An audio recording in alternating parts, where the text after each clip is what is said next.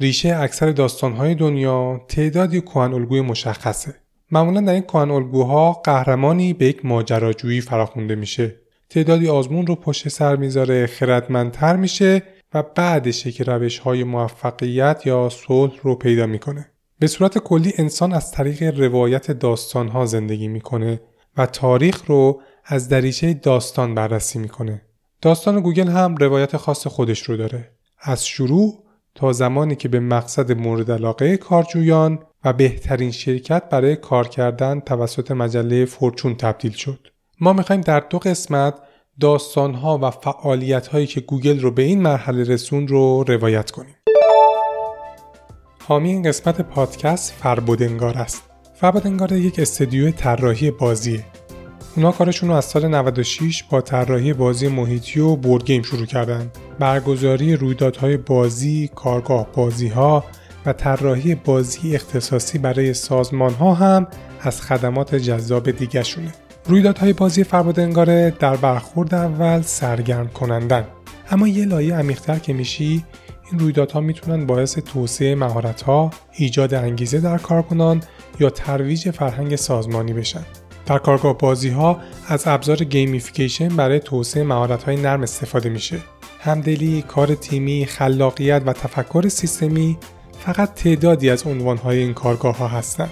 با توجه به تخصص فربودنگاره در طراحی بازی این کارگاه ها می‌تونن با نگاه به نیاز سازمان شما شخصی سازی و اجرا شن.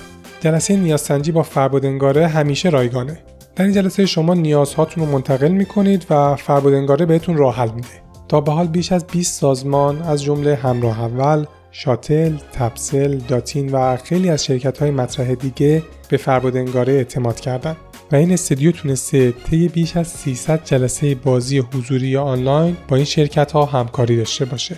برای آشنایی بیشتر با فربودنگاره می‌تونید به سایتشون در آدرس farbud.games که در توضیحات پادکست هم می‌ذارم مراجعه کنید. در این سایت می‌تونید پروپوزال خدماتشون رو دریافت کنید یا باشون تماس بگیرید و اولین جلسه رایگان نیازسنجی رو تنظیم کنید. ممنون از فربودنگاره بابت حمایت از پادکست منسان.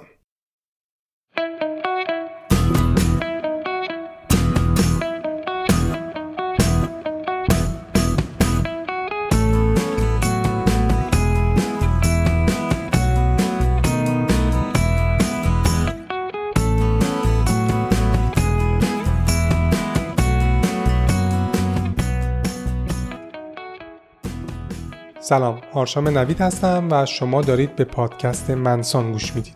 این پادکست درباره موضوعات و مهارت‌های مرتبط با رفتار سازمانی و مدیریت منابع انسانی. این اپیزود در اردیبهشت ماه 1402 منتشر میشه و درباره اسرار کار گوگله کتاب ورک رولز که در فارسی به اسم اسرار کار ترجمه شده در سال 2015 منتشر شده و منبع اصلی ما در تولید این اپیزوده.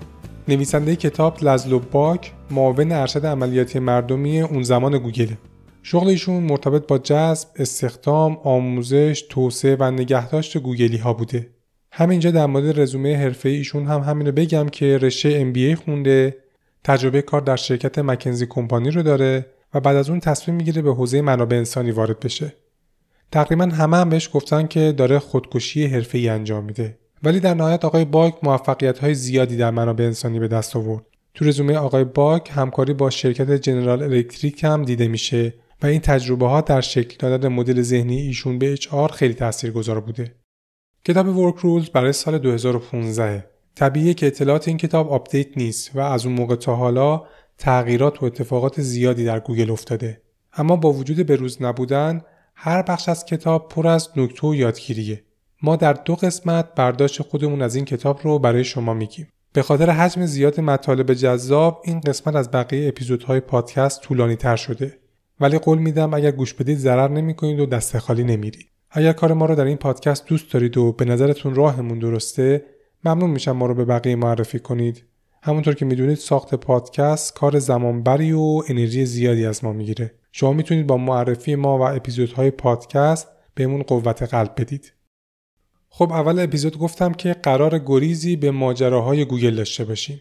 وقتی میگم داستان یک سازمان اولین چیزی که باید بهش دقت کنیم ذهنیت یا همون mindset بنیانگذاران اون سازمانه وقتی اونو بفهمیم راحتتر داستانهای گوگل رو متوجه میشیم. لری پیج و سرگی برین بنیانگذاران گوگلند و همدیگر رو در تور دانشجویان جدید دانشگاه استنفورد برای اولین بار ملاقات کردند و خب بعد از این هم برای هممون داستان آشناییه ساختن یک موتور جستجوی کارآمدتر توسط اونها.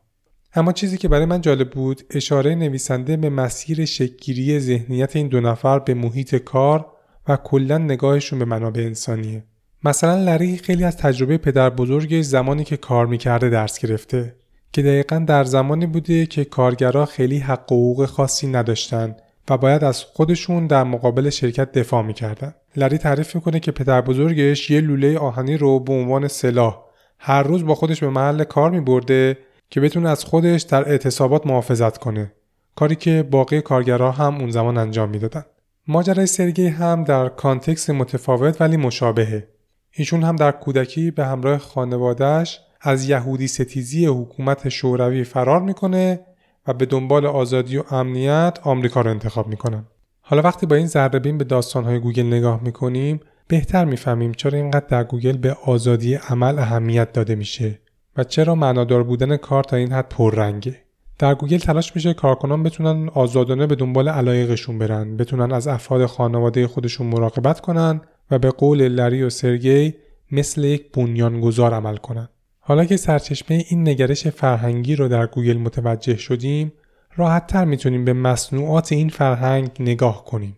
اگه عبارت گوگل culture رو در اینترنت search کنید عکسای جالبی می‌بینید که در واقع چکیده ای از نحوه درک فرهنگ گوگل توسط آدمای بیرون شرکته. سرسره ها، مبل های بادی رنگارنگ، غذاهای متنوع و رایگان، دفاتر کاری با رنگهای جذاب و افراد خوشحالی که در کنار هم اوقات خوبی رو سپری می‌کنن. این مثالهایی که زدیم در سطح قابل توجهی از تصاویریه که شما از گوگل در اینترنت می‌بینید و خوبه بدونید که در نظر سنجی های سالیانه گوگل هم پرتکرارترین کلمه بین گوگلی ها برای توصیف فرهنگشون کلمه سرگرمیه.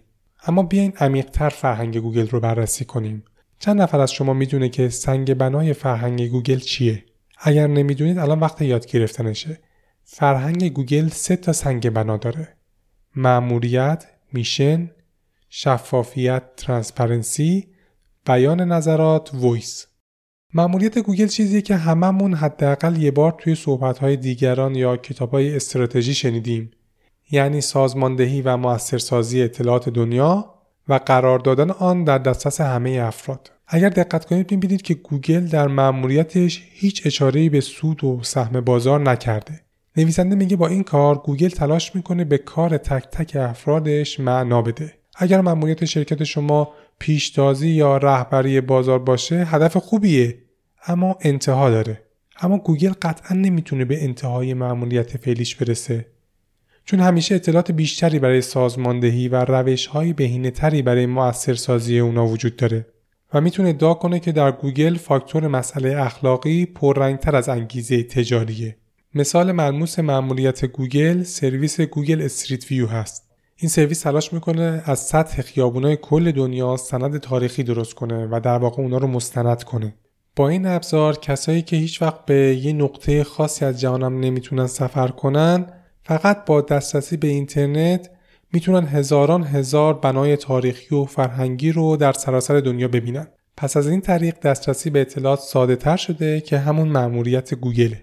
سنگ بنای دوم فرهنگ گوگل چیه؟ شفافیت، transparency. یه جمله خیلی معروف بین گوگلی ها هست که میگه اگر اعتقاد داری که انسان ها خوبن نباید از به اشتراک گذاری اطلاعات با اونا بترسی.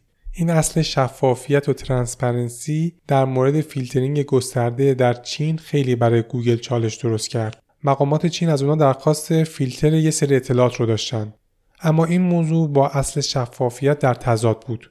اون زمان تصمیم نهایی هم این شد که خدماتشون تحت دامنه چین رو متوقف کنن و افراد برای دسترسی به اطلاعات به زبان چینی می‌تونستن از دامنه هنگ کنگ استفاده کنند. البته این کتاب برای سال 2015 و فکر نکنم با فیلترینگ فعلی چین دیگه بشه کاری کرد. به حال شفافیت در گوگل دقیقا از سطح کلان تا امور جزئی مشهوده. مثلا یه مهندس تازه وارد در گوگل از همون روز اول به همه کدها دسترسی داره. اینو مقایسه کنید با بعضی شرکت های ایرانی که برای دسترسی به یه اطلاعات ساده باید امضا و اجازه ده نفر رو بگیری از طرفی همه گوگلیا در جلسات هفتگی که جمعه ها برگزار می‌شد شرکت می‌کردند و در این جلسات از سرگی و لری سوالات خودشون رو میپرسیدند و خبرها و نکات جدید رو متوجه می‌شدند. شفافیت در گوگل در این حده که اهداف هر فرد رو هم همه می‌تونن ببینن. جلوتر در مورد متد OKR صحبت می‌کنم که سرواژه کلمات Objectives and Key Results هست. خیلی خلاصه بخوام بهش اشاره کنم در اینترانت گوگل همه افراد سازمان به OKR های سازمان، تیم ها، پروژه ها و افراد دسترسی دارند و این شفافیت نشون میده که ما به عنوان سازمان به چه سمتی میریم و سهم هر کدوم از گوگلی ها واضح و مشخصه. خب الان دو تا سنگبنای فرهنگی رو گفتم. مأموریت و شفافیت. سومی بیان نظرات یا voice هست. حالا این یعنی چی؟ یعنی اینکه به افراد سازمان در تمامی رده ها اجازه اظهار نظر در مورد شرکت و نحوه مدیریت داده میشه. شنیدن نظرات کارکنان موضوعیه که مثل خیلی از practice های منابع انسانی یه طیف طرفدار تا مخالف سرسخت داره. اما در اکثر سازمان ها حداقل به عنوان ویترین هم که شده استفاده میشه. خود آقای باک هم چند بار در کتاب اشاره می‌کنه که این سطح از آزادی دادن در گوگل جواب داده ولی ممکنه در شرکت شما جواب نده. شنیدن صدای کارکنان در گوگل یه فرایند مداومه و از گوگلیا می‌خوان تا بزرگترین نارضایتی های خودشونو شناسایی و به اطلاع مدیرا برسونن. این سه موردی که گفتم سنگ بناهای فرهنگ گوگل بودن. جالبه بدونید اولین عامل رد شدن افراد در فرایند مصاحبه گوگل هم همین عدم تطابق با فرهنگه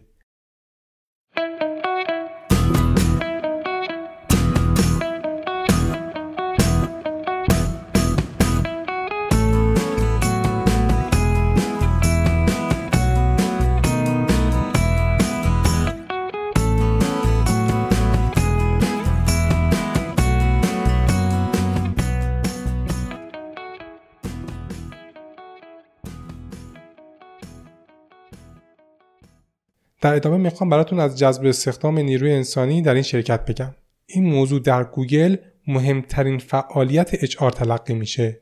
برای جذب نیروی انسانی هم از استراتژی های متفاوتی استفاده میشه. ولی هدف نهایی همه اینه که یه سوپر روی صندلی گوگل بشینه. بعضی سازمان ها اعتقاد دارن که بهتره افراد متوسطی رو استخدام کنیم و با آموزش اونا رو سوپر کنیم. در مقابل این نظر یه جایی مثل گوگل معتقده که باید بهترین فرد رو استخدام کنیم و سطح استانداردمون رو به هیچ وجه نباید پایین بیاریم. با در نظر داشتن اهمیت فرایند استخدام در گوگل می‌تونید حدس بزنید که بیشتر هزینه ها در منابع انسانی گوگل دقیقا در این قسمت صرف میشه. هم هزینه مالی و هم هزینه زمانی. حالا شما فرض کنید می‌خواید استراتژی جذب شرکتتون رو بچینید. آیا ترجیح می‌دید یه فرد با عملکرد فوقالعاده جذب کنید و بیشتر هزینه کنید؟ یا ترجیح می‌دید یه فرد با عملکرد متوسط رو استخدام کنید و امیدوار باشید آموزش اونو به عملکرد عالی برسونه؟ یه جایی به اسم کوپریت اگزیکیوتیو بورد در این مورد مطالعه رو در سال 2012 انجام داده. این مطالعه نشون میده که اتفاقا اکثر سازمان ها به جای سرمایه گذاری روی استخدام بیشتر هزینه ها رو به آموزش اختصاص میدن. و آموزش درصد بالایی از هزینه های منابع انسانی رو داره. نویسنده کتاب آقای باک معتقده اینکه هزینه آموزش یه سازمان یه عدد عجیب غریب باشه نشونه خوبی نیست و حتی به این معنی نیست که شما روی افرادتون سرمایه گذاری کردین بلکه دقیقا داره این سیگنال رو میده که شما اول کار در استخدامتون خوب عمل نکردین کلا باید بدونید طراحی آموزش موثر و کارآمد کار خیلی سختیه و احتمال کمی وجود داره تا آموزش به تغییر رفتار در یک فرد منجر بشه. حرف این نیست که آموزش دادن در سازمان ها کار بیهوده ایه. ما بارها در همین پادکست گفتیم در دنیای وکا که حجم تغییرات اینقدر بالاست کارکنان همواره باید در حال یادگیری باشن. لپ کلام اینه که اگر جذب استخدام آسون گرفتی و امید تو به آموزش بستی بدون که داری مسیر رو غلط میری. این موضوع منو یاد جمله‌ای از استیو جابز انداخت که توی ذهنم مونده جابز همیشه تلاش می‌کرد که A player به تیم خودش اضافه کنه. نه به خاطر اینکه B یا C player نمی‌تونه یه کار رو به اتمام برسونه. ولی عقیدش این بود که شما وقتی سطح انتظارات رو در جذب پایین میاری تا جذب یه Z player هم فاصله زیادی وجود نخواهد داشت. چرایش هم ساده است. B player B player استخدام می‌کنه. C player C player استخدام می‌کنه و این نهضت ادامه داره تا به Z player برسه. برگردیم به گوگل. گفتیم که گوگل هزینه و زمان زیادی رو برای جذب، ارزیابی و فراهم کردن شرایط رشد برای نیروی جدید صرف می‌کنه. این عدد تقریبا دو برابر هزینه شرکت متوسطه. دلیل اینقدر هزینه کردنم اینه که فقط ده درصد بازار نیروی کار A player هستن و حواسمون باشه که همین A player ها معمولا سوپرستار یه سازمان و شرکت دیگن و هیچ سازمانی هم دوست نداره همچین سرمایه ارزشمندی رو از دست بده. بنابراین این موضوع فرایند پیدا کردن و استخدام همچین افرادی رو خیلی سخت می‌کنه. بیاین یه خورده درباره فرایند استخدام صحبت کنیم و بیشتر در موردش بدونیم. اولین پیشنهاد نویسنده برای فرایند جذب بهتر اینه که پروسه رو کنتر کنید. حالا اگر تونستید حدس بزنید در اوایل کار گوگل متوسط تعداد مصاحبه برای جذب یه فرد چند تا بوده اون زمان یه نفر برای استخدام شدن 15 الا 25 تا مصاحبه رو بعد پشت سر میذاشته. و جالبتر اینه که متقاضیام این تعداد مصاحبه رو می‌رفتن. خود نویسنده میگه یه بازه بود که هر کی اطرافمون می‌دیدیم حداقل یه بار تو گوگل مصاحبه شده بود. با این فرمون از خواهر پیشخدمت رستوران آقای باک گرفته تا برادر دلال معاملات ملکی ایشون. پیگیر بود که این فامیل ما و این آشنای ما که استخدام میشه. جالبه که گوگلی ها با علم به اینکه این فرایند خیلی طولانیه بازم معتقد بودن که کیفیت استخدام رو بالا برده حالا جدا از اینکه یه دوره همه با فرایند جذب استخدام گوگل خاطره داشتن ببینید که با این کار چقدر از تیم استخدام و مدیرا وقت گرفته می شده. یه دوره 250 ساعت برای هر استخدام سرمایه زمانی از گوگل گرفته می شد و طبیعتا این به شرکت هزینه بالایی رو تحمیل می کرد. اما بعدها توسط تیم منابع انسانی تحلیل گسترده‌ای انجام شد که آیا واقعا 25 مصاحبه کمکی بهشون می‌کنه یا نه نتیجه نشون داد که برای پیش بینی با سطح اطمینان 86 درصد 4 تا مصاحبه هم کافیه و از مصاحبه چهارم به بعد هر مصاحبه بیشتر از یه درصد به دقت پیش بینی اضافه نمی‌کنه. با این حساب گوگل قانون چهار مصاحبه را طراحی کرد و همین موضوع میانگین زمان استخدام یک متقاضی رو از 3 تا 6 ماه رسوند به 47 روز. خودتون حساب کنید چه میزان از وقت کارکنان گوگل این وسط صرفه جویی شد.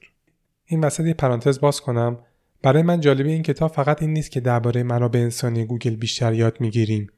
شبیه همین مثالی که زدم کتاب پر از نمونه هایی که آقای باک تعریف می‌کنه که فلان راه و رفتیم و جواب نداد. دو تا موضوع این قضیه رو برای من جالب می‌کنه.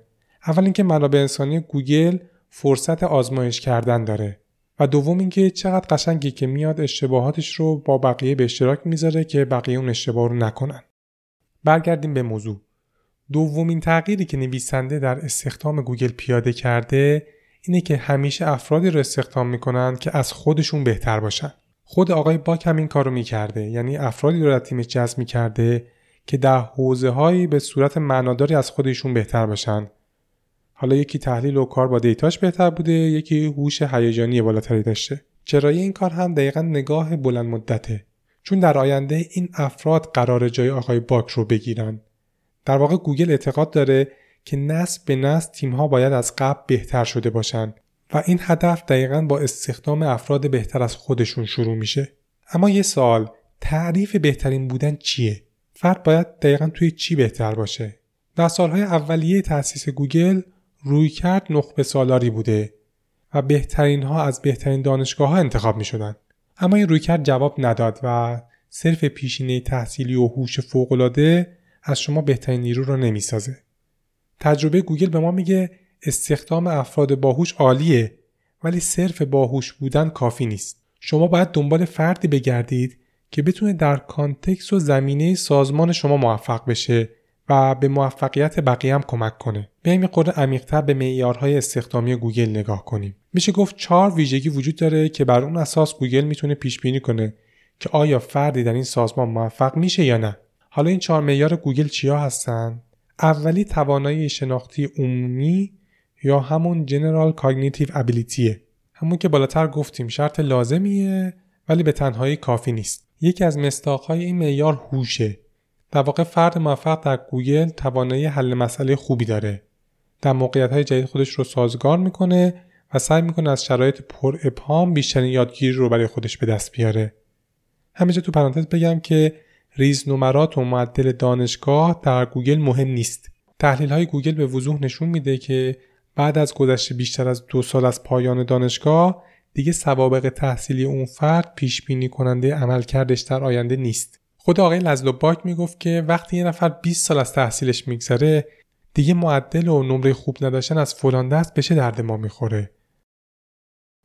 خب معیار اول برای استخدام توانایی شناختی یا هوش بود. بریم سراغ معیار دوم یعنی رهبری. مدل رهبری در گوگل تحت عنوان emergent leadership شناخته میشه که به فارسی اگه بخواد ترجمه بشه فکر کنم میشه رهبری برخاسته. توضیح خیلی ساده این نوع رهبری اینه که لزوما عنوان رهبری برای یه سطح شغلی خاص نیست. و اگر رهبر باشی به شکل طبیعی وقتی در تیم پروژه تعریف میشه و تو تواناییش رو داری خودت قدم اول رو برمیداری گوگل هم این فرصت رو به تو میده که بتونی مهارت‌های خودت رو نشون بدی و در عین حال می‌تونی توسعه پیدا کنی. این شرکت با اقداماتی مثل 20 درصد زمانی به همه فرصت رهبری میده. این برنامه یعنی هر فرد اجازه داره 20 درصد از وقت خودش رو روی پروژه هایی که مستقیما به کارش مرتبط نیست بذاره و اینجوری قدرت نوآوری و رهبری خودش رو توسعه بده. در ادامه درباره برنامه زمانی 20 درصد بیشتر صحبت می‌کنم. حالا اگه یادتون باشه کتاب چالش رهبری هم روی اینکه رهبری ربطی به پست و سطح شغلی نداره تاکید زیادی می‌کرد. اگر هنوز گوش ندادید دو اپیزود چالش رهبری رو از دست ندید. سومین معیار استخدام در گوگل هم توانایی مرتبط با کاره یا همون KSA که مخفف Knowledge Skill Ability فارسیش میشه دانش مهارت توانایی.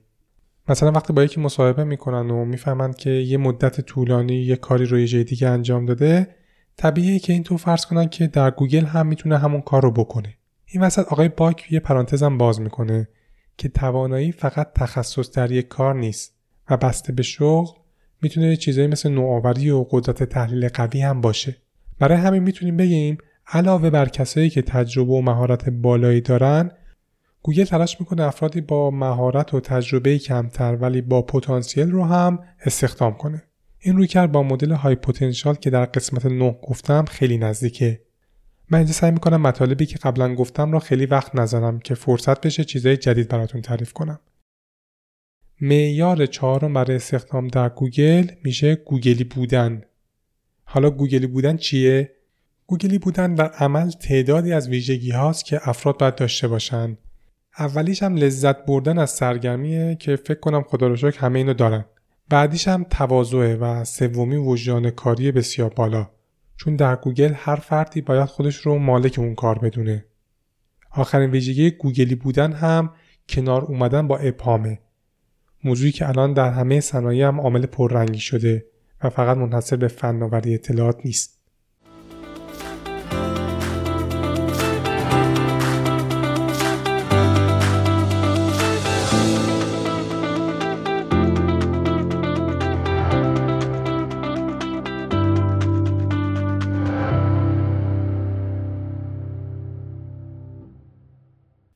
ما تا اینجا تغییراتی که آقای باگ در فرایند استخدام گوگل داد رو تا حدودی گفتیم و معیارهای ارزیابی برای استخدام را هم دوره کردیم. الان می‌خوام بگم چطور گوگل برای مدت طولانی مقصد شماره یک بهترین ها بوده. تعداد افراد زیادی هر سال برای کار کردن در گوگل تلاش می‌کنن. مثلا بیا آمار پذیرش گوگل رو با یه دانشگاه مطرح مقایسه کنیم. هممون در مورد عدد نجومی تعداد متقاضی های دانشگاه هاروارد شنیدیم. دانشگاه هاروارد در نهایت فقط حدود 6 درصد از متقاضیاش رو پذیرش می‌کنه. اما آیا می‌دونستین که گوگل فقط 25 صدم درصد از متقاضیاش رو استخدام می‌کنه؟ یعنی از هر ده هزار نفری که برای گوگل apply می‌کنن فقط 25 نفر استخدام میشن. با این معیار استخدام در گوگل 24 برابر سختتر از قبولی در دانشگاه هاروارده. این سختگیری به خاطر دیدگاه بنیانگذارای شرکته. یعنی لری پیج و سرگی برین کیفیت بالای استخدامی ها برای این دو نفر خیلی مهمه در حدی که در مرحله آخر همه جذب ها به مدیرعامل ارجاع داده میشه البته اکثر کارجوهایی که برای گوگل apply می‌کنن افتخار می‌کنن اگر رزومشون توسط لری و سرگی بررسی بشه این دو نفر اعتقاد دارند باید از اعمال قدرت مدیران در زمان استخدام جلوگیری بشه. محدود کردن قدرت مدیرا انگار یکی از ویژگی های گوگله. جلوتر هم زیاد می‌بینیم. من وقتی کتاب رو میخوندم هرچی بیشتر پیش می‌رفتم حس می‌کردم گوگل با مدیراش مشکل داره. ولی جدا از شوخی هر کدوم از این محدود کردن قدرت ها منطق خاص خودشو داره که ما هم تک تک بهش می‌پردازیم. بنیانگذارای گوگل به شدت به استخدام کمیته‌ای اعتقاد دارن و دقیقا همین باعث میشه که تصمیم انفرادی هیچ مصاحبه کننده ای تعیین کننده نباشه بلکه در نهایت خرد جمعی ارزش بالاتری رو ایفا می‌کنه یه مرحله قبل از اینکه رزومه به دست مدیر عامل برسه هم گروهی متقاضی رو ارزیابی می‌کنن. به این گروه ارزیاب های نهایی یا محوری میگن. برای اینکه گیج نشین بیاین فرایند استخدام گوگل رو یه بار از اول بریم که در ذهنتون یه تصویری داشته باشید. مرحله اول همون sourcing یا ایجاد استخری از رزومه هاست. خود گوگلی ها ادعا می‌کنن که برای پیدا کردن فرد مناسب دست به هر کاری می‌زنن. حالا هر کاری می‌تونه خیلی کارا باشه. مثلا یه بار یه بیلبورد رو در کمبریج نصب کردن که کارجوها با حل معما وارد یه مرحله بعد می‌شدن. بعد دوباره یه معمای دیگر رو حل می‌کردن و در نهایت رزومه میفرستادن. حالا این کار در نهایت موفقیت آمیز نبود و هیچ کس رو از این طریق استخدام نکردند و نکته ای که برای ما داره اینه که گوگل از تجربه و آزمایش کردن نمیترسه. چه در پیدا کردن رزومه باشه چه جاهای دیگه. اونا نتیجه هر آزمایش رو تحلیل می‌کنن و می‌فهمن چه راهی بهتره. آقای باک تعریف می‌کنه برای پیدا کردن رزومه راحت ترین کار براشون می‌تونست این باشه که از افراد بیرونی کمک بخوان کسی که تخصصشون کاریابیه. اما این روش هم در اکثر مواقع براشون کاربردی نبوده. به جز موارد خاص مثلا پیدا کردن مدیر در کره جنوبی. آقای باک فقط برای همچین پوزیشنهای سختی رجوع به مشاورای حرفه کاریابی رو پیشنهاد می‌کنه. یه منبع متداول دیگه برای پیدا کردن نیروی کار می‌تونه سایت های نیازمندی شغلی باشه مثل مانستر، ایندید و غیره. اما با عرض شرمندگی منابع انسانی گوگل با این سایت ها هم خیلی رابطه خوبی نداره و بعد از مدتی کلا دیگه آگهی روشون ثبت نکرد. علت هم از نظر آقای باک خیلی ساده است. تو این سایت ها تعداد رزومه خیلی زیاده ولی تعداد استخدام واقعی از اونا خیلی کمه.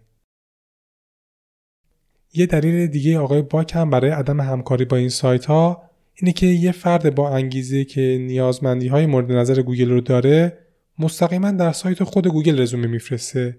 ولی فردی که انگیزه کمتری داره احتمالا در حین apply برای گوگل از طریق Monster یا Indeed برای چند تا موقعیت مشابه دیگه هم apply می‌کنه.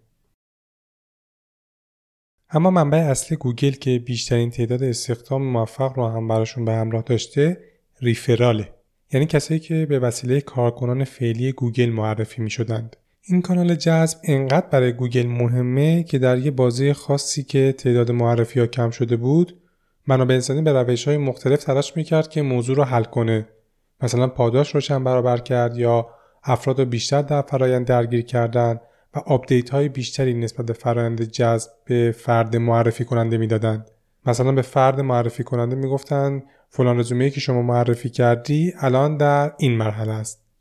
اما ساده ترین و بعضا کاربردی ترین راه حل این که آدما به referral تشویق بشن این بود که به جزئیات بیشتری در مورد شغل اشاره می‌کردند مثلا به کارکنان گوگل می‌گفتند بهترین فردی که در زمینه تأمین مالی می‌شناسید یا با اون کار کردید کی بوده؟ یا حتی از گوگلیا خواسته می‌شد تا شبکهشون در لینکدین رو هم چک کنند. خب قبول که referral کانال خیلی خوبیه. اما به هر حال باید قبول کنیم که با استخدام سالانه حدود 5000 نفر گوگل نمی‌تونه سه تمرکز کامل رو روی referral بذاره و همه رو اونجوری جذب کنه. چون بالاخره گوگلیا که با کل کره زمین در ارتباط نیستن. برای همین می‌رسیم به منبع دوم گوگل برای sourcing و پیدا کردن آدما.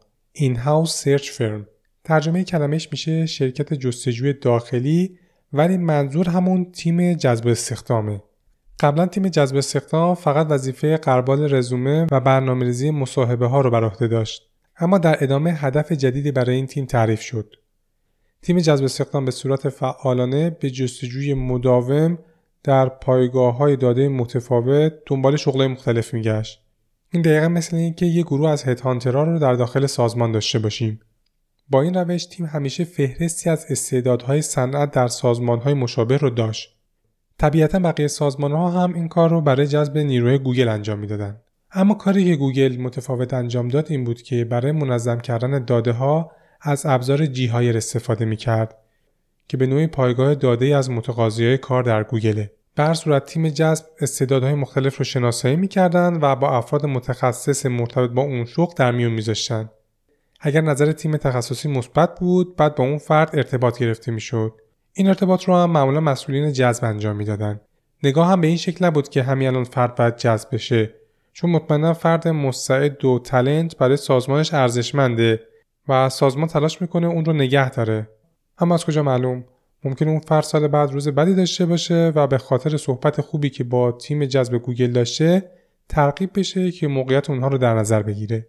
که البته این رویکردم زیاد جواب داده و حتی فردی بوده که بعد از چهار سال تیم جذب گوگل تونسته استخدامش کنه.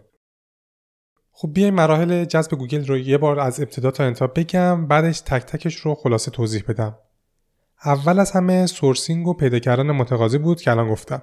دوم بررسی و غربال رزومه ها سوم مصاحبه از راه دور. چهارم مصاحبه انفرادی و حضوری با افراد مختلف. پنجم جمعآوری گزارش ساختار یافته و جلسه خرد جمعی و مرحله ششم هم ارزیابی کمیته استخدامی و مدیرعامله تا اینجا ما با نحوه انجام sourcing گوگل آشنا شدیم که گفتیم مهمترین کانال هاشون referral و خود تیم جذبه. حالا بریم سراغ قربال رزومه. در زمان قربال رزومه و انتخاب رزومه ها یه نکته ظریفه. اینکه رزومه متقاضی در مرحله اول توسط کی بررسی میشه؟ جواب ساده است. تیم جذب. اما نکته اینه که تیم جذب و نفرات مشغول در اون تقریبا باید همه شغلای سازمان رو با جزئیات بشناسن نه فقط یک شغل خاص. این موضوع شاید خیلی در نگاه اول براتون ساده باشه ولی وقتی شما در یک شرکت بزرگ کار می‌کنید حتما به این برخوردین که تیم جذب برای بخش های مختلف افراد مشخصی رو اختصاص میده. مثلا محمد فقط برای تیم فروش و بازاریابی جذب می‌کنه برای همین تمام شرح شغلها رو با جزئیات بلده. اما از شغل تیم فنی و مدیریت محصول اطلاع خاصی نداره. چون فرد دیگه ای که اینجا اسمشون می‌ذاریم علیرضا وظیفه استخدام برای این تیم ها رو داره. من نمیگم این تقسیم مسئولیت غلطه این رویه درسته جوابم میده. ولی نکته ای که این وسط جا میفته اینه که نفرات جزیره رفتار می‌کنن. و خب این یعنی از جزیره بغل خیلی اطلاع ندارن. برای همین ممکنه علیرضا فردی رو برای مدیریت محصول رد کنه و خبر نداره که اتفاقا اون فرد مناسب موقعیت بازاریابیه که محمد داره دنبالش میگرده. در نهایت علیرضا این رزومه رو به محمد به دو دلیل معرفی نمی‌کنه. یکی اینکه اصلا از جزئیات موقعیت که دست محمد اطلاع نداره مثلا نمی‌دونه تیم بازاریابی به چه مهارت های فنی نیاز داره. دومین دلیل اینه که شاید اصلا نمی‌دونه موقعیت بازی در تیم بازاریابی وجود داره. اما در گوگل وضعیت اینجوری نیست. خیلی وقتا پیش اومده که تیم جذب گوگل در همون جلسه مصاحبه تونسته مسیر شغلی مناسب تری رو به فرد معرفی کنه. دلیلش هم اینه که از جزئیات همه موقعیت ها مطلع بوده. این نکته در مجموع هم برای سازمان بهتره هم برای متقاضی. ایده بعدی گوگل هم برای مرحله غربال خالی از لطف نیست. اونا یه سیستم ردیابی دارن که به وسیله اون رزومه متقاضی رو با رزومه گوگلی های فعلی مقایسه می‌کنه تا ببینه آیا همپوشانی وجود داره یا نه. مثلا فرض کنید رزومه فردی رو داریم که سال 1399 در دانشگاه امیرکبیر ارشد فیزیک خونده. حالا این سیستم به ما میگه یه فردی هم داخل گوگل هست که همون سال همون رشته رو میخونده. و با این اطلاعات ما می‌تونیم از نیروی خودمون درباره اون متقاضی reference check کنیم و دربارش بپرسیم. خب بعد از غربال رزومه ها مرحله مصاحبه از راه دوره.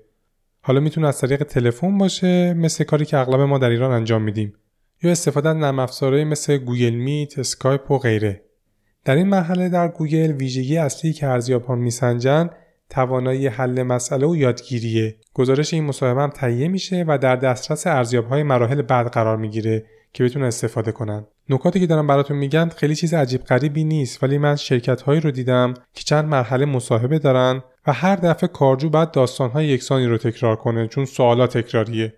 و این مشخص می‌کنه که خود مصاحبه کننده ها اصلا با هم حرف نزدن. چه برسه اینکه به هم گزارش بدن. اگر داره مصاحبه تلفنی انجام میشه هدف فقط این نیست که یه سریا رو رد کنی و یه سریا رو بفرستی مرحله بعد. اگر گزارش بنویسید اطلاعات گزارش شما می‌تونه در مرحله های بعد هم به بقیه کمک کنه تا تصمیم های بهتری بگیرن. یکی از مسائل مهم دیگه ای که در مصاحبه و بهش دقت کرد خطاها یا سوگیری های شناختی ماست. مثلا اگر قانون 5 دقیقه رو شنیده باشید می‌دونید که کلی کتاب و مقاله در این مورد صحبت کرده و گفته معمولا مصاحبه کننده ها در همون 5 دقیقه اول تصمیم خودشون رو گرفتن و متاسفانه ادامه زمان مصاحبه صرف تایید همون نظر اولیه میشه. اسم این خطای شناختی سوگیری تایید یا کانفرمیشن بایسه. به زبون ساده این که ما گرایش داریم دنبال اطلاعاتی بگردیم که فرضیات اولیه خودمون رو تایید کنه. پیشنهاد می‌کنم برای شناخت بیشتر این سوگیری ها و خطاهای شناختی کتاب تفکر سریع و کند دنیل کالمن رو حتما مطالعه کنید. اون وقتی که متوجه میشید که ما به عنوان انسان چقدر در تصمیم گیری هامون خطا داریم و چقدر سوگیری هامون زیاده. آگاهی از این خطاها و سوگیری ها به اون کمک می‌کنه که بتونیم کنترلشون کنیم. مثلا تجربه شخصی که خودم داشتم یه مدیری بود که در مصاحبه از همون اول ارتباط خوبی با متقاضی نگرفت. حالا به هر صورت مصاحبه تموم شد و منابع انسانی رفت درباره جلسه ازش پرسید و گفت چرا رفتار تو طول مصاحبه اینجوری بوده. جواب اون فرد چی باشه خوبه. گفت چهره این آدم منو یاد یه نفر انداخت که ازش خوشم نمیومد و حس خوبی راجبش نداشتم. برای همین پرونده این case تو ذهن من بسته شد. البته خدا داستان اینجا تمام نشد و این منابع انسانی مدیر رو توجیه کرد. خب بیاین درباره راه حل گوگل برای کاهش خطاهای تصمیم گیری حرف بزنیم. اول اینکه قبلا هم توضیح دادم. هیچ وقت در گوگل یک نفر تعیین نمی‌کنه که کی استخدام بشه یا نه و تصمیمات در کمیته و بر اساس ارزیابی های چنگانه انجام میشه. هر مصاحبه کننده هم وظیفش اینه که یه گزارش مکتوب از جوابایی که کارجو متقاضی داده تهیه کنه. اینجوری وقتی در انتهای فرایند گزارش به دست مدیر عامل می‌رسه تا ارزیابی نهایی رو انجام بده حدودا یه 60 صفحه گزارش و پروفایل جامع از کارجو طراحی شده. نکته بعدی در مصاحبه گوگل اینه که مصاحبهاشون ساختار یافته است. تا حالا شنیدید توی مصاحبه از یه فرد می‌پرسن که نقطه ضعفت چیه؟ خدا را همه هم میگن کمالگرایی. یا یه سال دیگه که این چند وقت هم در شبکه اجتماعی خیلی داغ شده و راجبش حرف می‌زنن اینکه خودتو در پنج سال آینده کجا می‌بینی؟ توییت آدام گرانت خیلی قشنگ جواب این سال رو داده اینکه میام جای شما میشینم و سوالای بهتری از کارجو می‌پرسم. حالا بیم درباره این حرف بزنیم که گوگل از چه ابزاری برای سنجش کارجوهاش استفاده می‌کنه. یه تحقیقی در این باره شده و محققین اومدن یه متاانالیز روی تمام ابزارهای ارزیابی و گزینش در استخدام انجام دادن و تحقیق کردن که چه ابزاری می‌تونه یه پیش بینی کننده خوب باشه. فکر می‌کنید بیشترین درصد متعلق به چه روشیه اگر به ورک سمپل یا نمونه کاری فکر کردین جوابتون درسته. این ابزار با 29 درصد توانایی پیش بینی رتبه اوله. این یعنی از فرد بخوایم کاری رو برامون در مقیاس کوچیک انجام بده که مشابه پروژه های کاری روزمرهش در شرکت خواهد بود. من یه نکته از خودم اضافه کنم. شاید اینکه چطوری از هر کدوم از این ابزارها استفاده کنیم از اینکه از کدوم ابزار استفاده کنیم مهمتر باشه. مثلا من مدیری رو دیدم که تسکای واحد خودش رو خورد می‌کنه و به عنوان ارزیابی میده دست کارجوها. طبیعتا این رفتار اصلا حرفه‌ای نیست و متاسفم که هنوز هم این کارها بعضی جاها داره انجام میشه. رتبه دوم آزمونهای سنجش توانایی شناختیه که با 26 درصد قدرت پیش بینی رتبه دوم رو داره. با استفاده از این آزمون ها می‌تونیم ظرفیت یادگیری و هوش متقاضی رو بسنجیم. رتبه دوم به صورت مشترک برای مصاحبه های ساختار یافته هم هست چون دقیقا اون هم 26 درصد قدرت پیش بینی داره. منطق پشت این نوع مصاحبه هم اینه که چون سالات یکسانن امکان مقایسه بین آدما به وجود میاد. گوگل دو نوع مصاحبه ساختار یافته داره رفتاری و موقعیتی. در مصاحبه رفتاری که بیشتر منابع انسانی ها به CBI یا Competency Based Interview می‌شناسن از فرد درباره یه موقعیت رفتاری در گذشته می‌پرسند. مثلا میگم موقعیتی رو بگو که قبلا در حین کار کردن با یه نفر به مشکل خوردی. بعد از طریق متد STAR پاسخ فرد به قولی واکاوی یا follow-up میشه. STAR مخفف کلمه های situation، task، action و result ه situation یعنی در مورد شرایط و زمانی که اون تجربه اتفاق افتاده می‌پرسیم. تو قسمت task در مورد جزئیات وظیفه‌ای که داشته می‌پرسیم. در قسمت اکشن هم می‌پرسیم که خب شما چه اقدامی برای کارهایی که داشتی و وظیفه‌ای که داشتی انجام دادی؟ قسمت result هم فکر کنم واضح باشه یعنی با کارهایی که انجام دادی نهایتا نتیجه چی شد؟ این متد استاره. یه نوع دیگه مصاحبه ساختار یافتم هست به اسم موقعیتی یا مسئله محور. در گوگل به اسم PBI یا Problem Based Interview شناخته میشه. یعنی در واقع به فرد میگیم همچین مشکلی پیش اومده شما برای راه حلش چه کاری انجام میدی؟ مثالش اینه که از متقاضی می‌پرسن فکر کن شما تو تیمی هستی که فضای اعتماد به خاطر اقدامات مدیر قبلی از بین رفته. چطور تلاش می‌کنی اعتماد رو به تیم تزریق کنی؟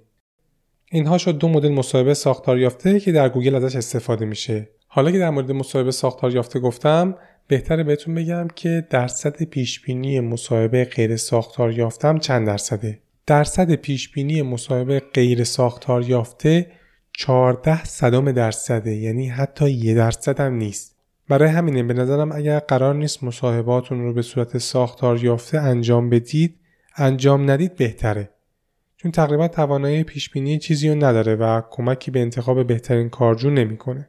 آزمون ارزیابی وجدان کاری هم در گوگل استفاده میشه که قدرت پیشبینی 10 درصد رو داره. اگر دقت کرده باشید هر ابزاری که من دارم میگم درصد پیشبینی خیلی بالایی نداره یعنی بهترینش که ابزار ورک سمپل بود به تنهایی می‌تونست فقط 29 درصد پیش بینی کنه. پیشنهاد این کتاب استفاده از ابزارهای ترکیبی ارزیابیه مثلا ترکیب مصاحبه ساختار یافته گرفتن تست درباره وجدان کاری و رهبری به همراه ارزیابی توانایی شناختی و هوش و توانایی یادگیری ترکیب مورد استفاده گوگل برای ارزیابی متقاضیاشه همچنین گوگلی ها مکانیزم نمره دهی رو هم کمی سازی کردن و به شکل خیلی دقیق و شفاف نمره رو ثبت می‌کنن. اگر یادتون باشه قانون چهار مصاحبه رو قبلا گفتم. یکی از این چهار مصاحبه مصاحبه با مدیر می‌تونه باشه که البته این مصاحبه هم قطعی نیست و احتمال داره برگزار بشه. ولی جالب این نکته رو بدونید. ممکنه شما وارد فرند استخدام گوگل بشید و با مدیرتون مصاحبه نکنید. اما برعکسش اتفاق نمیافته. یعنی اگر قرار مدیر یه سری تعداد آدما باشید حتما باشون مصاحبه دارید. یعنی اونا از شما مصاحبه می‌کنن. و این همون رویه برعکس در گوگله به نظر آقای باک ارزیابی زیر دست ها از سایرین مهمتره چون در آخر اونان که قراره با اون مدیر کار کنن. یه مصاحبه با cross-functional interviewer هست یا مصاحبهگر میان واحدی. این فرد هم چون یه ارزیاب بیطرفه و با کارهای اون واحد دخیل نیست منافعش هم درگیر نیست و این خیلی به اعتبار ارزیابی کمک می‌کنه. حالا اینجا یه پرانتز هم باز کنم و بگم اینکه در گوگل ارزیاب ها هم ارزیابی میشن یعنی مصاحبه کننده ها هم ارزیابی میشن. اینطوری نیست که شما برید یکی رو مصاحبه کنید و تموم شه بره. بعدها عملکرد کسی که برای استخدام بهش نمره دادید گویای صحت یا نادرستی ارزیابی شما میشه.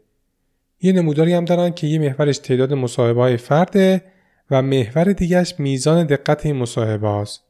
بعدا کم کم با این تحلیلاشون می‌فهمن که از چه کسی در ارزیابی و مصاحبه ها استفاده کنن. خب بعد از اینکه مصاحبه انجام شد مرحله جمعآوری گزارش و بعد تحویل اون به ارزیابای نهایی که قبلتر گفتم.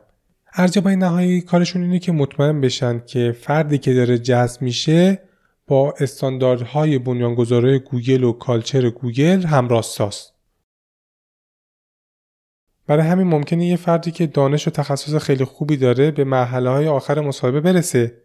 اما به خاطر غرور و تکبر یا نداشتن فاکتور تواضع رد بشه. اون فرد احتمالا خیلی تو کارش خوبه ولی توی گوگل موفق نخواهد شد. مرحله آخرم که چند بار بهش اشاره کردم اینه که بعد از تایید ارزیابای نهایی پروفایل های استخدامی پیشنهادی به صورت هفتگی به دست مدیرعامل می‌رسه و پیام این کارم اینه که در گوگل استخدام در بالاترین سطح جدی گرفته میشه. خب فرایند استخدام گوگل همینجا تموم شد و دوست دارم به این نکته اشاره کنم که درست گوگل خیلی تلاش می‌کنه در ارزیابی و انتخاب سختگیری کنه اما هدف دیگه ای که دارن رو هم خوبه پس ذهنمون داشته باشیم. اینکه شما به عنوان یک شرکت باید تلاش کنید که کارجوها سازمانتون رو دوست داشته باشن و برند کارفرمایی قوی داشته باشید. پس جدا از دقت در ارزیابی که خیلی هم خوب هست توی چکلیست جذب استخداممون بعد یه خط دیگه هم اضافه کنیم. ایجاد حس خوب از فرایند ارزیابی. پس دفعه بعد که با یه کارجو مصاحبه داشتین حتما از تجربهش که تا اینجای فرایند داشته ازش سوال کنید. و حتی دائما از طریق ابزارهایی مثل پرسشنامه تجربه کارجوهاتون رو از فرایند استخدام دائما بسنجید.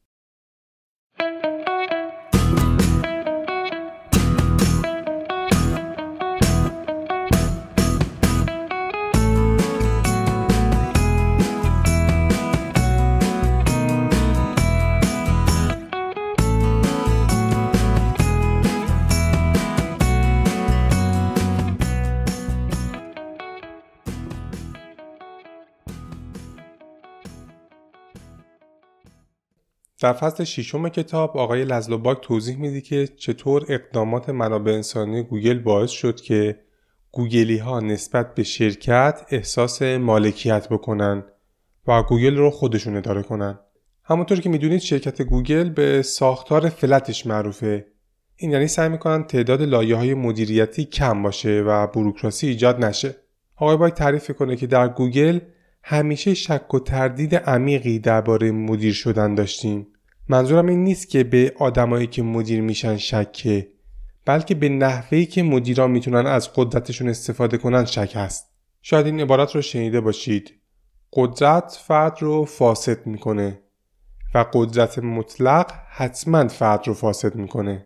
این به ما میگه مدیرا افراد بدی نیستن ولی قدرت باعث میشه در معرض لغزش های کوچیک قرار بگیرن.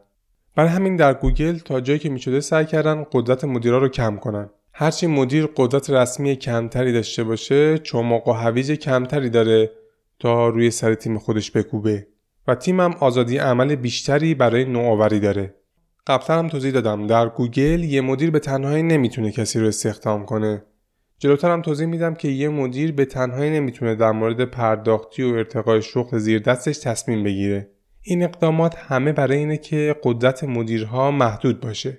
گوگل برای اینکه بتونه ساختارش رو فلت نگه داره و آدما حس مالکیت به کارشون داشته باشن فقط چهار سطح کاری تعریف کرده. پایین ترین سطح مشارکت کننده فردیه یا individual contributor. دومی سطح manager سومی معاون یا director و چهارمی نائب رئیس یا vice president شرکت گوگل با سلسله مراتب مشکل داره و هر کاری که باعث تقویتش میشه رو حذف کرده مثلا فاصله بین مزایای مدیرها و آدمای جدید نسبت به بقیه شرکت ها کمتره. هیچ سالن ناهارخوری یا جای پارک مخصوص مدیرها وجود نداره. امکان خرید سهام یا stock option علاوه بر مدیرها برای کارکنان هم وجود داره. البته که میزانش برای مدیرها بیشتره. اقدام دیگه ای که منابع انسانی گوگل برای تقویت حس مالکیت روی کار انجام داده اینه که گوگلیا می‌تونن خودشون عنوان شغلیشون رو انتخاب کنن. هدف اینه که آدما حس کنن کار برای خودشونه. مثلا عنوان این مهندس نرم افزار می‌تونه code ninja یا bug slayer باشه یعنی قاتل bug ها عنوان این متخصص marketing می‌تونه داستانگوی دیجیتال باشه. البته که یه سری قوانین و چارچوب برای انتخاب اسم وجود داره. عناوین باید طوری باشه که برای بقیه همکاران و مشتریها قابل فهم باشه و بفهمند فرد داره چی کار می‌کنه. یکی از قانون جالبش هم اینه که نباید از الفاظ پرطمطراقی مثل جهانی یا استراتژی استفاده کنی. مثلا کلمه استراتژی خیلی پر آب و تاب و آدمو یاد اسکندر مقدونی میندازه. و با وجود اینکه خود آقای باک سالیان زیادی مشاور استراتژی بوده ولی اعتراف کنه که گذاشتن کلمه استراتژی پس و پیش عنوان شغلی بیشتر برای شو کردن هست و ماهیت کار رو تغییر نمیده. یکی از کارهای دیگه ای که برای تقویت حس مالکیت در کار انجام دادن اینه که در گوگل معیار تصمیم گیری شهود مدیران نیست و این داده و اطلاعاته که معیار قرار می‌گیره. اینجوری سیاسی کاری مدیرا کمتر میشه. این در مدیریت منابع انسانی چه معنی میده؟ احتمالا با متد A-B testing آشنا هستید. این تکنیک که اغلب در marketing و توسعه محصول به کار میره کمک می‌کنه با آزمایش کردن بفهمیم چه روشی برای رسیدن به اهدافمون بهتره. یه مثال بزنیم از این تکنیک در منابع انسانی. یکی از مثالهای استفاده از این تکنیک در منابع انسانی می‌تونه درباره آگهی شغلی باشه. شما اگر بخواید یه آگهی شغلی طراحی کنید به نظرتون تاکید روی مسئولیت های شغلی و انتظارات باعث جذب رزومه های بهتری میشه؟ یا تاکید روی فرهنگ و مزایای شرکت. با روش A-B testing ما می‌تونیم این دو نوع آگهی رو انتشار بدیم. خب جواب این سوال رو میشه با روش A-B testing به دست آورد.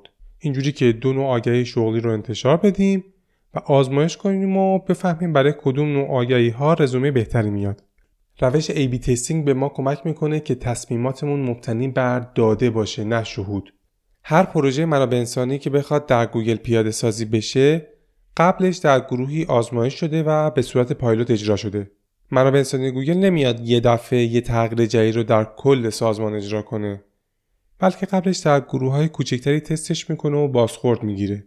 اون زمان که تعداد کارکنان گوگل از 20 هزار نفر گذشت از آقای باک پرسیدن نمیترسی که با بزرگ شدن شرکت فرهنگ خوب گوگل از بین بره؟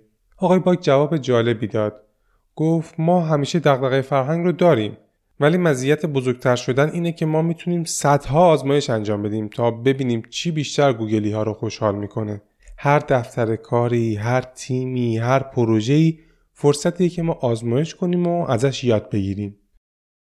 بریم سراغ یه راه حل دیگه که گوگل از اون استفاده می‌کنه تا خود کارکنان شرکت رو اداره کنن. اگر به حوزه منابع انسانی علاقه داشته باشید حتما درباره قانون 20 درصد گوگل شنیدید. هدف از این کار اینه که آدما آزادی داشته باشن که چه کاری انجام بدن ایده اصلی اینه که خلاقیت نیاز به آزادی داره مهندسین گوگل می‌تونن 20 درصد زمان خودشون رو در هفته روی پروژه های مورد علاقه و خارج از حوزه کارشون اختصاص بدن. البته با این شرط که پروژه به یکی از کارهای گوگل مرتبط باشه.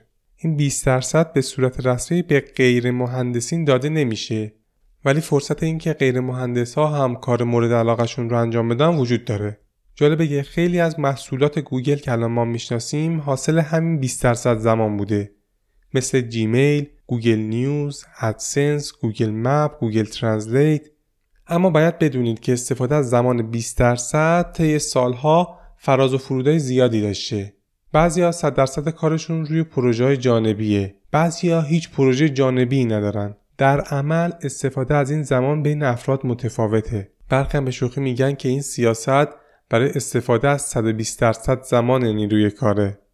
یعنی وقتی کار اصلی خودتو انجام دادی حالا برو پروژه های جانبی هم انجام بده با این وجود زمان 20 درصد یک دستورالعمل دقیق نیست و مدیریت هم روش نیست آقای باک توضیح میده که آخرین باری که قبل از انتشار کتاب سنجیدن میزان استفاده از این زمان به صورت میانگین 10 درصد بوده.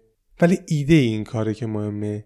ایده اینه که خلاقترین و با استعدادترین آدما رو نمی‌تونی مجبور به کار کنی. روش زمان 20 درصدی باعث ایجاد یک فرهنگ خلاقیت در گوگل شده و کارکنان را تشویق می‌کنه که ریسک کنن، ایده‌های جدید رو امتحان کنن و مهارت های بیشتری یاد بگیرن. شرکت‌های زیادی از این مدل الهام گرفتن و این سیاست رو در محل کار خودشون به کار گرفتن. اما یکی از ابزارهای مهم دیگه‌ای که گوگل استفاده می‌کنه تا خود کارکنان شرکت رو اداره کنن نظرسنجی هاست. نظرسنجی گوگل اسمش Googlegeist ه. این نظرسنجی که معمولا در چهارمین فصل سال برگزار میشه کمک می‌کنه که بازخورد کارکنان درباره موارد مختلفی جمع بشه. هدف این کار اینه که شرکت بتونه تجربه کارکنانش رو بهتر کنه. من Googlegeist یعنی روح گوگل. جای تعجبم نداره که خود این اسم رو هم گوگلی ها انتخاب کردن. Googlegeist هر ساله 100 سوال با مقیاس 5 درجه لیکرتی می‌پرسه که کارکنان می‌تونن از بین کاملا مخالفم تا کاملا موافقم انتخاب کنن. چند سوال باز هم پرسیده میشه. اینجوری افراد می‌تونن آزادانه نظرشون رو بنویسن. هر سال ممکنه بین 30 تا 50 درصد سوالا عوض بشه. ولی بقیه سوالا رو عوض نمی‌کنن که بشه تغییرات شرکت رو در طی زمان دنبال کرد. این نظرسنجی اختیاریه. با این وجود حدود 90 درصد گوگلی ها هر سال در این نظرسنجی شرکت می‌کنن که درصد مشارکت خیلی بالاییه. مشارکت کننده ها از دو روش می‌تونن جواب خودشون رو ارسال کنن. اولین روش محرمانه است یا confidential.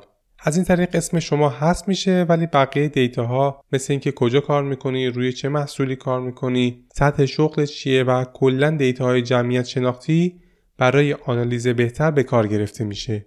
یعنی تیم Googlegeist می‌فهمه که فلان نظر برای کسی که در یوتیوب و دفتر کالیفرنیا کار می‌کنه و خانوم هم هست. اما اسمش رو نمی‌دونه.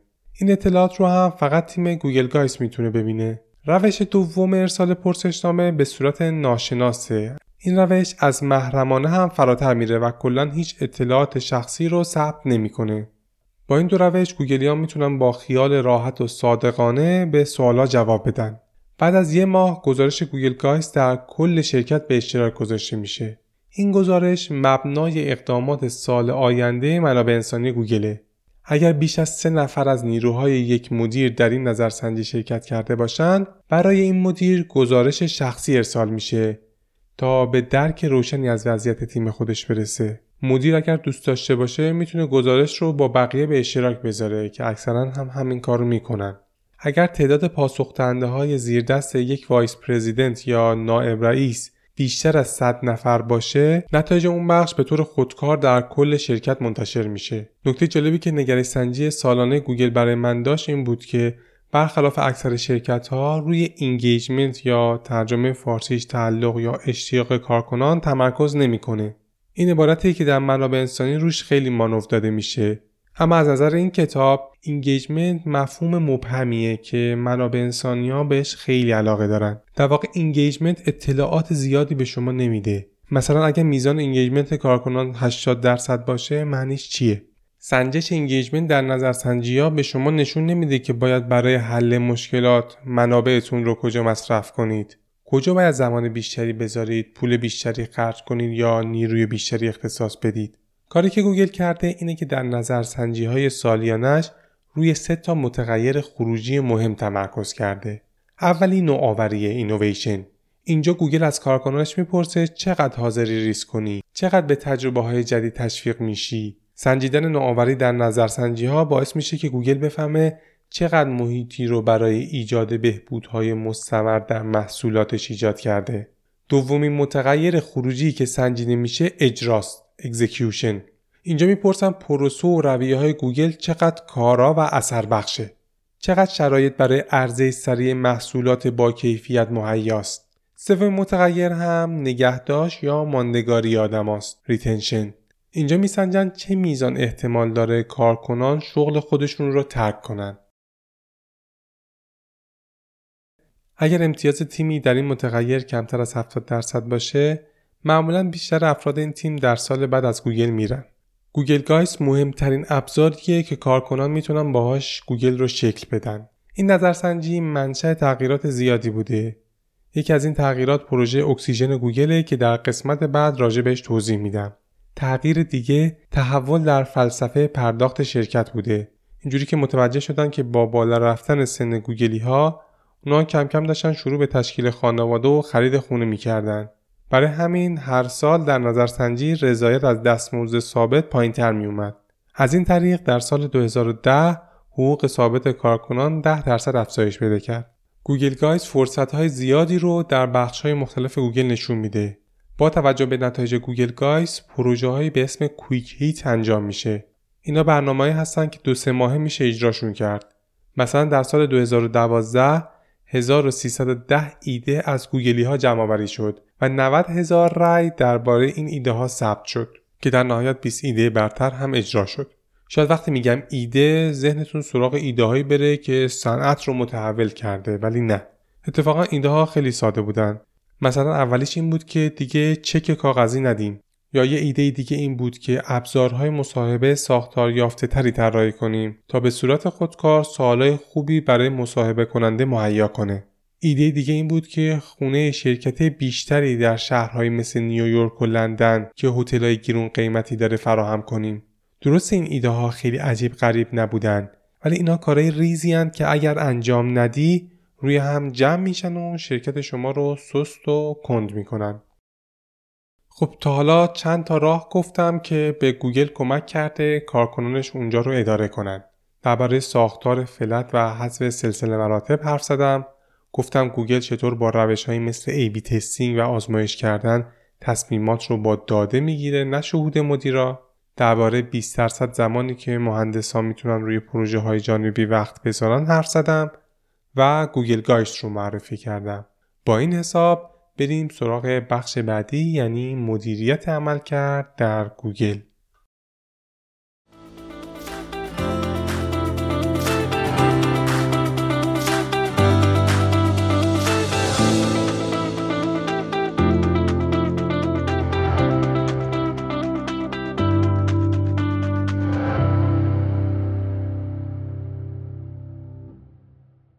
خب بریم درباره مدیریت عملکرد گوگل حرف بزنیم تا قبل 2013 در نظرسنجی های Googlegeist مدیریت عملکرد همیشه نمره کمتری نسبت به بقیه داشت. فقط 55 درصد گوگلی ها این فرایند رو مطلوب ارزیابی می‌کردن.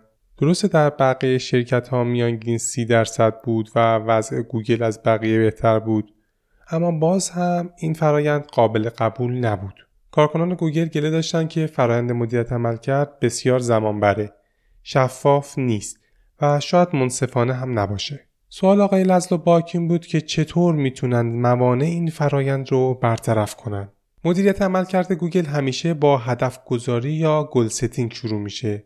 برای هدف گذاری هم از روش OKR استفاده می‌کنن که مخفف Objective and Key Result. ترجمهش میشه اهداف و نتایج کلیدی. یه مثال بزنم. شما میایی برای فصل بهار واحد جذب هدف می‌ذاری که ده فرد جدید رو استخدام کنن. این میشه objective یا هدف شما. بعد برای این objective چند تا key result یا نتیجه کلیدی تعیین می‌کنی. مثلا اولین نتیجه کلیدی این میشه که برنامه سالانه جذب رو تا پایان اردیبهشت تدوین کنن. دومین نتیجه کلیدی این میشه که یه صفحه شغلی یا career page برای بهبود برند کارفرمایی بالا بیارن. سومی هم میشه بازطراحی برنامه معرفی کارکنان یا referral program به صورتی که کارکنان 10 درصد بیشتر رزومه معرفی کنند. این یه مثال بود از OKR روشی که در گوگل برای هدف گذاری استفاده میشه. اهداف در گوگل عمداً بلند پروازانه تعیین میشن و امکان رسیدن بهشون وجود نداره. خود لری پیج یکی از های گوگل نظرش اینه که اگر به همه اهدافتون می‌رسید یعنی به اندازه کافی اون رو بلند پروازانه تعیین نکرده بودید.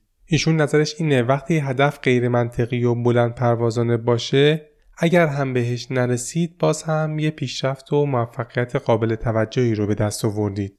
در اون زمان لری پیج هر سه ماه OKR شرکت رو تدوین می‌کرد و همه شرکت رو تشویق می‌کرده که OKR شخصیشون با شرکت هماهنگ باشه.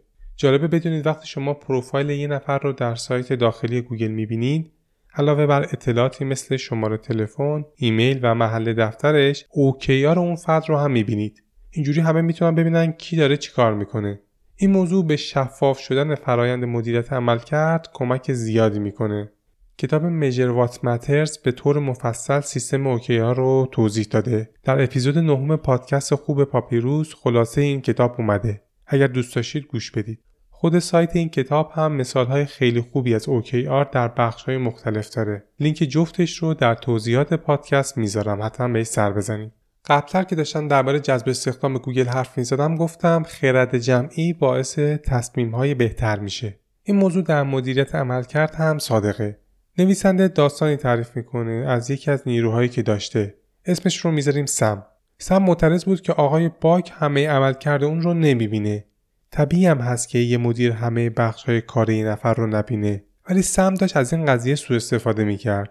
این آقا انگیزه زیادی داشت که کار خودش رو خوب جلوه بده و درباره کار بقیه سیاه نمایی کنه. این در حالیه که همکارای سم بیشتر از مدیر مستقیمش عمل کرده واقعی اون رو می‌دیدن و ایشون رو فردی چابلوس می‌دونستن. برای همین موضوعاتی که هر گوگلی هر سال هم از مدیرش بازخورد دریافت می‌کنه هم از همکاراش. این شرکت از روش بازخورد 360 درجه استفاده می‌کنه. در این روش بازخورد از افرادی که باشون در تعامل بودی بازخورد دریافت می‌کنی. در ابتدا از خود گوگلیا خواسته میشه که در پروژه هایی که شرکت داشتن نقش و کار و موفقیت هاشون رو فهرست کنن. هر فرد می‌تونه تا 512 کارکتر درباره کاراش توضیح بده. بعد از خود ارزیابی نوبت بازخورد بقیه است. یعنی مدیر و همکار و زیر دست. با جمعآوری این بازخوردها و تحلیلشون نمای بهتری از عمل کرده اون فرد به دست میاد و مشخص میشه که فرد کجاها قویه و کجاها نیاز به بهبود داره. سوال بعدی گوگل چطور عملکرد رو اندازه گیری می‌کنه؟ تا سال 2013 گوگلی ها در پایان هر سه ماه یه امتیاز ارزیابی عملکرد دریافت می‌کردن. امتیاز ارزیابی یک تا پنج بود. یک یعنی خیلی بد، پنج یعنی فوقالعاده. متوسط امتیازهای ارزیابی در گوگل بین 3 و 3 دهم تا 3 و 4 دهم بود و معمولا کسی که چند فصل میانگینش بالاتر از 3 و 7 دهم بود ارتقا پیدا می‌کرد. این مدل ارزیابی با چالش های خودش همراه بود. مثلا پایایی و روایی نداشت.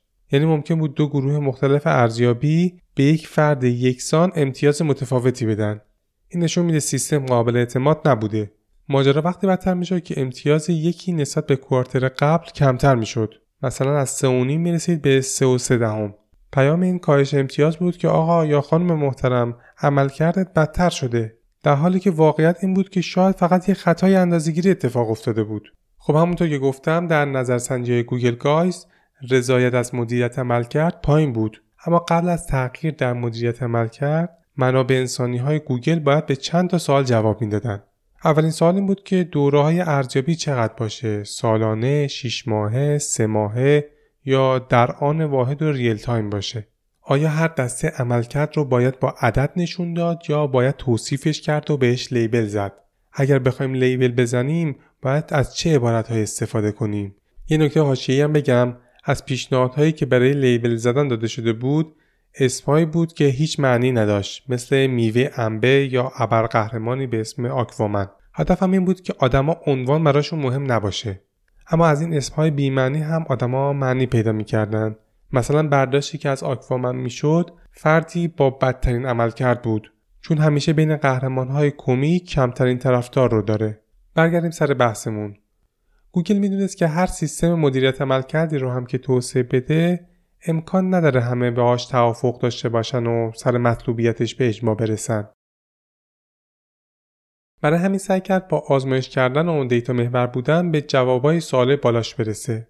بر اساس همین آزمایش ها دوره ارزیابی ها عوض شد یعنی در سال 2013 ارزیابی ها به جای هر سه ماهی بار 6 ماهی بار اتفاق می افتاد. اینجوری صرف جویی 50 درصدی در زمان داشتن. مقیاس ارزیابی همون 5 سطحی موند ولی به عبارتهای توصیفی تبدیل شد. اینجوری که عملکرد گوگلی ها به 5 دسته تقسیم شد و اینجوری نامگذاری شد.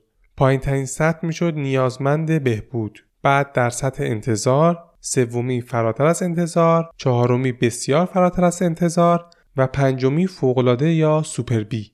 این عبارت ها به مدیرها کمک می‌کرد که گفتگوی معنادارتری با زیر مجموعهاشون داشته باشند. خب به نظرتون چطور معلوم میشه هر گوگلی در کدوم یکی از این سطح قرار می‌گیره؟ این فرایند با مدیر شروع میشه.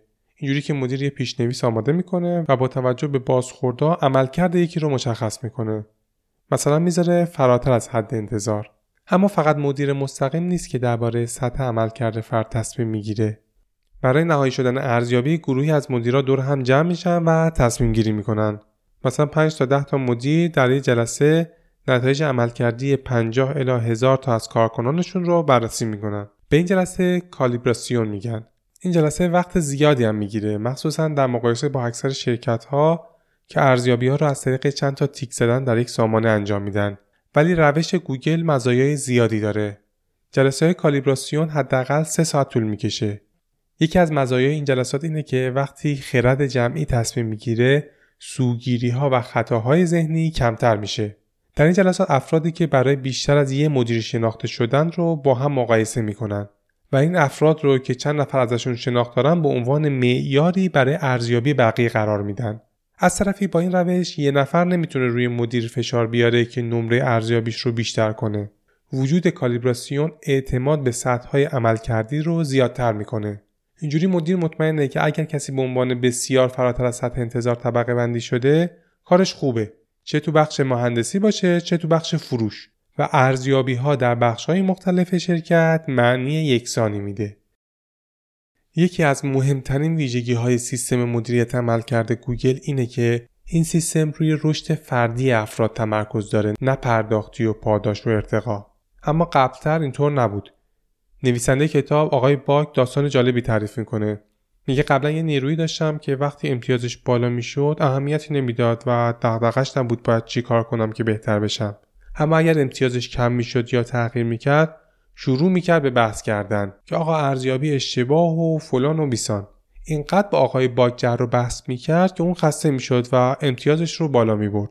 نویسنده میگه بابت این کار شرمندم ولی بدونید در سیستم قبلی ما برای مدیرهای دیگه هم همین اتفاق میافتاد. وقتی سیستم مدیریت عملکرد به پول وصل باشه طبیعیه که آدما سعی می‌کنن عملکرد بهتری داشته باشن ولی بعدشون هم نمیاد با مدیر سر نمره ارزیابی چونه بزنن از طرف این ممکنه مدیر از یه جایی به بعد خسته شه و بگه امتیاز بالاتر دادن برای من که هزینه نداره ولی از اون طرف برای نیروی اون فرد به معنی پول، موقعیت و ارتقا در سازمانه. درسته در گوگل جلسه های کالیبراسیون باعث میشه که نمره های ارزیابی فقط دست مدیر مستقیم نباشه. اما تا زمانی که مدیریت عمل کرد مستقیم به پرداختی و فرصت های شغلی گره خورده تمام کارکنان انگیزه سوء استفاده از سیستم رو دارند اشتباه بزرگی که سیستم های سنتی مدیریت عملکرد می‌کنن اینه که دو موضوع گفتگو رو با هم یکی می‌کنن. اونا گفتگو درباره عملکرد افراد و بحث‌های توسعه‌ای رو با گفتگو درباره پرداختی و ارتقا یکی می‌کنن. در گوگل جلسه درباره توسعه فردی و جلسه درباره پرداختی ها جدا از هم هستن چون ترکیب این دو جلسه باعث از بین رفتن یادگیری میشه. یه مرور سریع از این بخش انجام بدیم. من براتون از مدیریت عملکرد گوگل گفتم. توضیح دادم گوگل برای هدف گذاری از OKR استفاده می‌کنه و برای دریافت بازخورد همکارا از بازخورد 360 درجه. درباره جلسه های کالیبراسیون توضیح دادم و گفتم بازه های عملکردی گوگل چیا هستن و براتون توضیح دادم که هدف از مدیریت عملکرد در این شرکت توسعه افراد نه پرداختی و ارتقای شغلی. با روشی که گوگل پیش گرفته مدیریت عملکرد باعث توسعه و یادگیری مستمر افراد میشه و به شرکت کمک می‌کنه فرهنگی رو شکل بده که همه دنبال توسعه کم کم داریم به انتهای این قسمت طولانی ولی به نظر خودم جذاب می‌رسیم. من و حدیث اسماعیلی در این اپیزود برداشت های خودمون رو از هفت فصل اول کتاب اسرار کار گفتیم. اگر این قسمت براتون جذاب بود اپیزود آینده که ادامه کتاب هست و دو هفته دیگه منتشر میشه رو از دست ندید.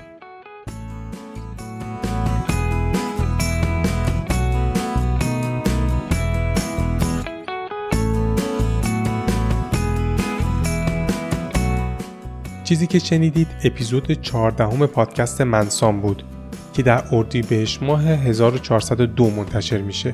پادکست منسان رو من آرشام نوید تولید می‌کنم و تنها نیستم. همینجا باید از حدیث عزیز هم بابت کمک در تولید پادکست تشکر کنم.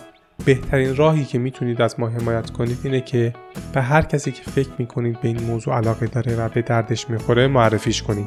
حمایت شما می‌تونه قوت قلبی برای ادامه دادن این پادکست باشه. همچنین شما می‌تونید پادکست منسان رو در اپلیکیشن های پادکستگیر معتبر مثل کست گوگل پادکست، اپل پادکست و فیدیبو دنبال کنید.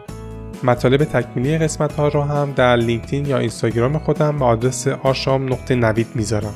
از اینکه با من همراه بودین ازتون ممنونم تا قسمت بعد مواظب خودتون باشید.